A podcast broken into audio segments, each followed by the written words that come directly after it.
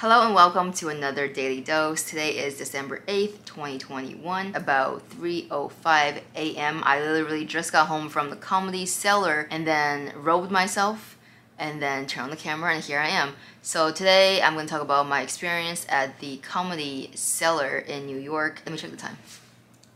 About 3.07 a.m. right now and I arrived at the Comedy Cellar on MacDowell McDowell. No, it's probably McDoug McDowell McDowell Street around 11:32 p.m. And the two people that were in charge of letting people in were named Steve and Jake.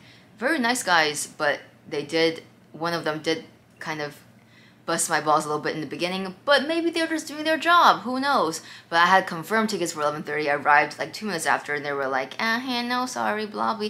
And then we made some jokes, cracked some jokes. Um, you know, like what up, what up. You know, just pass some vibes around. We didn't really talk. It's you don't really have to talk too much. You just have to vibe a little bit and they were and then they were kind and let me in and uh, i got into the show and then oh there's another level though it's like everything is that's my notebook that just fell. Everything is like level ups. Like it's not just boom.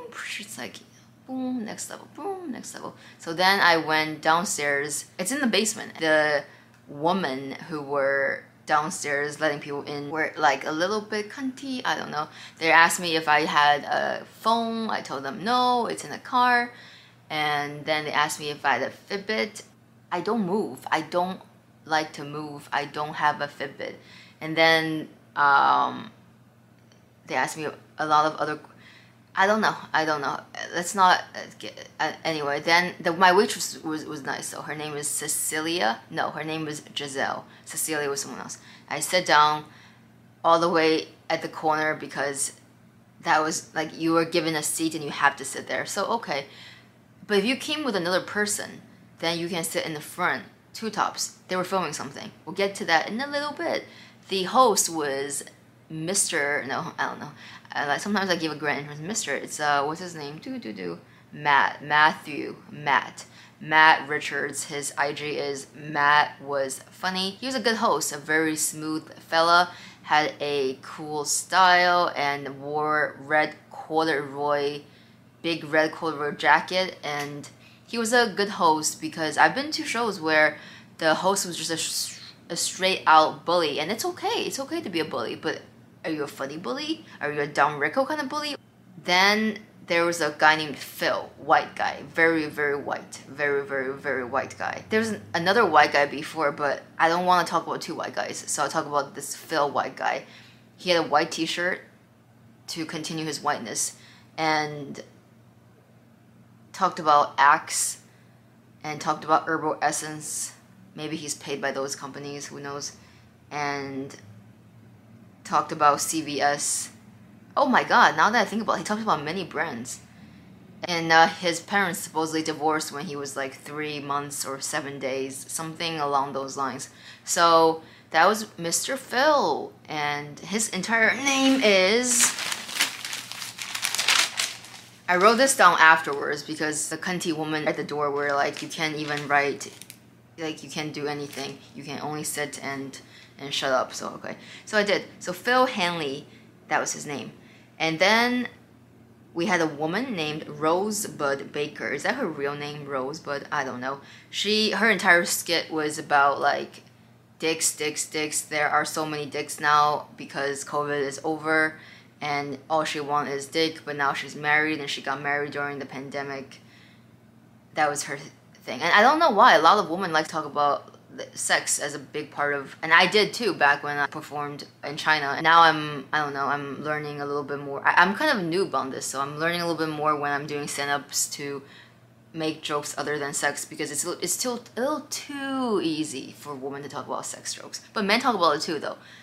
Next simeon goodson. Simeon was the last comic to go. It's interesting because he spent about three years in china the same time that i was in china which was surprising because there's only and he's he mentioned Shanghai. There's literally only two comedy clubs in Shanghai: Shanghai Comedy and KFK. And KFK became GOAT. But I didn't see him at any of these comedy scenes, and I was very very active in China. Then it makes sense when he talked about more that he wasn't only in Shanghai. He was in Beijing, Wuhan, and other cities. For me, I was predominantly and only in Shanghai, and maybe like two minutes or maybe, I mean like two days in Hangzhou and Suzhou for a film production for a commercial. He was kind of a gangster. Like he talked about like shooting people and drugs, a lot of drugs, and uh, a, a, joke about a hot dog. Then there was a surprise guest, but which wasn't a surprise for me because earlier today I went to see the Late Show with Seth Meyers. It's like um, nothing is bad, nothing is, is good in the sense of I aimed to see Jimmy Fallon, but I was in standby for Jimmy Fallon. I wanted to see Fallon more, but Fallon was standby and Seth Meyers was a guaranteed seat. So I went to see Seth, but then a part of me was like questioning my my mentality of like all or nothing. Like, what's the point of seeing Seth if what you really want to see is Jimmy? And another reason that brought me into Seth more was because he had a cool guest, Halle Berry. But when we got there, she was only a Zoom call.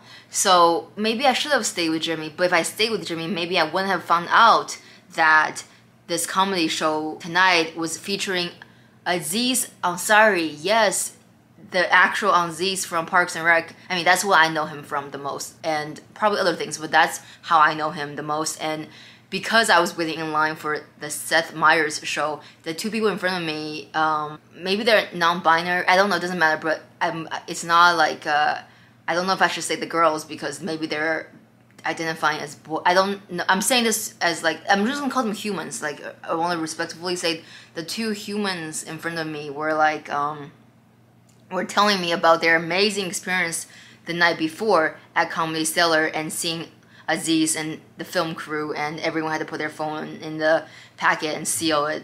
And I was like, oh, word. So, like, while I was waiting in line for the Seth Meyers show at NBC Studios, I booked a ticket, a reservation ticket for the 11:30 Late Late show for the Comedy Cellar. So it might have been surprise a surprise to some people, but for me, I knew Aziz was coming, and it was cool. He told jokes about how everyone's addicted their, to their phone, and how I think he's maybe making a, a special or a documentary on like life could be, be like the world could be a better place if we all did something. He made jokes about COVID. He was showing his flip phone Nokia, and uh, he was in London for two years. Before that, he's engaged to a beautiful scientist.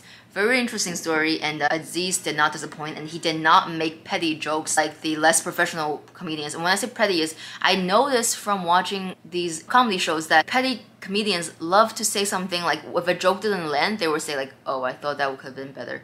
Oh, uh, let me let me try. Uh, Ah, I should work on that more. Oh, I thought that would have gotten better reaction. But I don't know. I just feel like I never when I watch Netflix specials, I never see that. And even when the stars, when they've like maybe their first couple shows, they say that. But I don't know.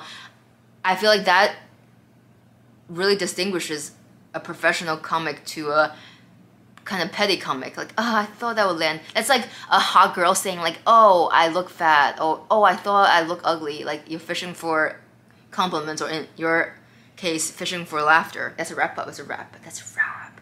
That's a wrap. I'm going to bed now, and uh, tomorrow I'm heading home first thing in the morning. A very, very long drive to Sag Harbor. It's funny when I'm here, like when I'm here, people are like, "Where are you from?"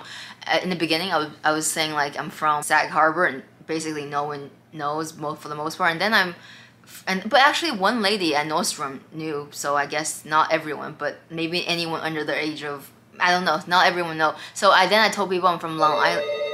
Okay, that's the receptionist. I'm I'm gonna go for now and uh, see you in the next one.